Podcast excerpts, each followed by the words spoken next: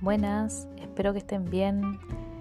Eh, mediante este podcast eh, voy a dejar plasmada la bitácora que realicé, la cual recoge las sensaciones y reflexiones que me atravesaron durante estos encuentros. Espero que las disfruten y bueno, agradecer, agradecer cada encuentro y cada espacio que fue súper cuidado súper respetuoso.